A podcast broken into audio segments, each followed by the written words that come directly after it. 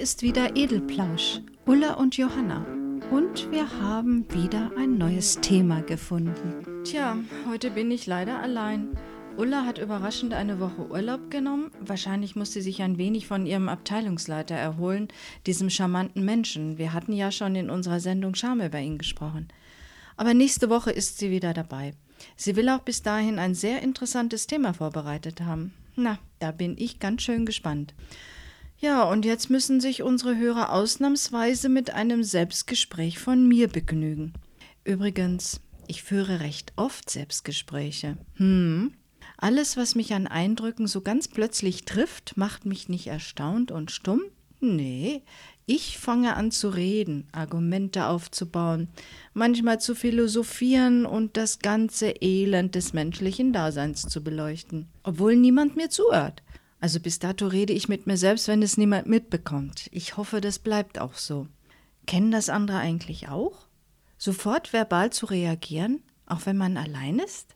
Nee, ich meine jetzt nicht diesen erstaunten Aufschrei, also sowas, das gibt's doch nicht. Sondern regelrecht diskutieren, mit Argumenten, also nicht wie ein Referat oder eine Rede. Manchmal denke ich schon, jetzt spinne ich. Oder vielleicht werde ich alt? Also genau über diese Sache rede ich jetzt einfach mal. Eventuell geht es anderen ja auch ähnlich. Man hat da zum Beispiel ein Problem mit einem Kollegen, einer Kollegin oder einer Nachbarin und einem Nachbarn oder sonst wem und hält sich bei seinen Klärungsversuchen relativ bedeckt. Vielleicht auch total neutral, lächelt, wenn man eigentlich die Zähne fletschen will und so weiter. Warum sage ich der blöden Kuh nicht einfach, sie soll die Finger von meiner Arbeit lassen, wenn ich abends schon gegangen bin? Oder will sie vielleicht meinen Job und versucht meine Arbeit zu manipulieren? Aber sie hat dann immer eine plausible Erklärung für ihre Schnüffeleien. Ich glaub das aber nicht.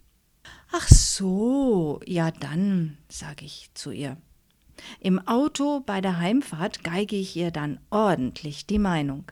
Alles kommt auf den Tisch. Also praktisch kann sie einpacken nach dem, was ich ihr alles vorgehalten und das vor allem mit schlüssigen Argumenten nachgewiesen habe. Also rein rechtlich gesehen steht sie mit einem Fuß schon in der Kündigung. Zu Worte gekommen ist sie dabei allerdings nicht. Kann sie auch nicht. Sie war ja gar nicht dabei. Am Abend habe ich dann noch ein paar ausgleichende Worte gefunden, damit sie nicht gar so geknickt ist. Na gut, wenn sie in Zukunft etwas ehrlicher und offener ist. Dann schwamm drüber. Ja, und morgen lächle ich sie wieder an. Ja, und dann, jetzt am Abend, ist da auch wieder diese Hammermusik in der Nachbarwohnung. Man hört nur Bass und der Magen hebt sich. Also ich habe ja Verständnis für all diese jungen Leute, schließlich war ich ja auch mal ein junger Leut, oder? Ja, ja, ja, genau, das war ich auch. Also Ohrstöpsel rein und fertig. Müssen die das eigentlich jeden Abend machen? Wahrscheinlich. Hm. Aber es nervt und nervt. Ja, glauben Sie, Sie wohnen hier allein und können die Nerven der anderen täglich ungestraft strapazieren? Kennen Sie die Lärmschutzverordnung nicht?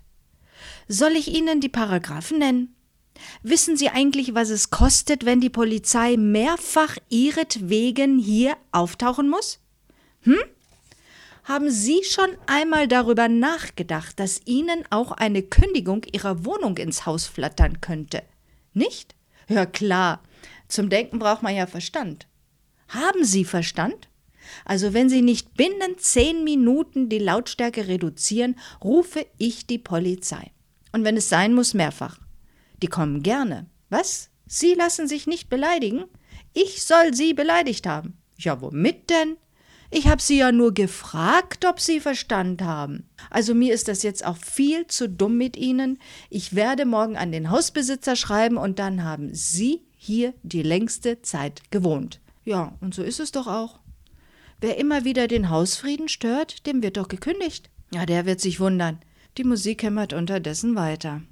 Ich stecke die Ohrstöpsel tiefer rein. Macht nix. Ich rufe nicht die Polizei, weil die ja erst fragen, ob man mit dem Nachbarn schon gesprochen hat. Ja, hm. und das habe ich ja nicht. Gut, man sollte vielleicht etwas mehr Mut haben und die Gespräche mit dem Original führen und nicht nur mit dem Stuhl oder dem Beifahrersitz. Aber das ist ja so unangenehm. Und dann weiß man nicht, wie redet die oder der andere mich dann an. Halte ich das aus? Oder flippe ich dann ganz aus? Und außerdem könnte der oder die doch auch die besseren Argumente haben. Mann, das wäre ja noch blöder. Und anschließend habe ich dann mit demjenigen Dauerärger und werde als Meckerziege angesehen. Na, das ist ja das Unangenehmste überhaupt. Also dann lieber nichts wirklich sagen und sich mit dem Stuhl als Gesprächspartner begnügen. Na gut. Also dann gibt es ja auch noch diese andere Sache mit der Heuschrecke. Ne? Eine Heuschrecke namens P. Die hat inzwischen in unserer Großstadt eine weitere Wohnanlage gekauft. Und jetzt wollen die 20% Mieterhöhung für instandhaltungsbedürftige Wohnungen, stand in der Zeitung.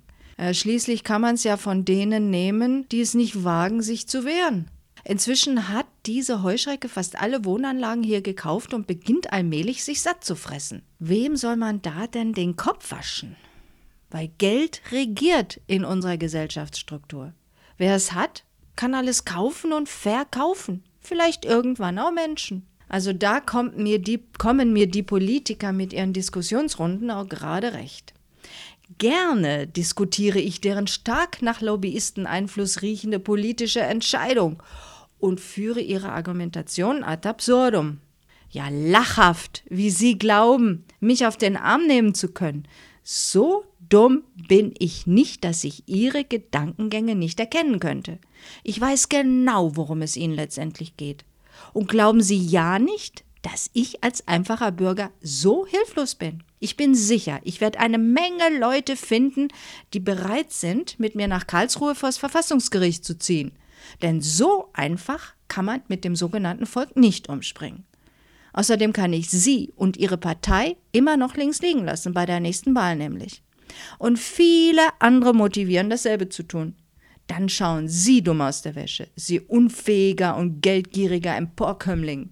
Also ehrlich gesagt, manche Abende sind einfach ziemlich aufreibend. Und jetzt an alle Edelplauschhörer, jetzt sind Sie dran. Sagen Sie uns was zu diesem Thema. Wir machen dann einen Antwort-Podcast mit Ihren Meinungen und diskutieren weiter. Nutzen Sie unser Mailformular auf unserer Homepage www.edelplausch.de. Und wir hören uns dann nächste Woche erst einmal mit einem anderen Thema wieder.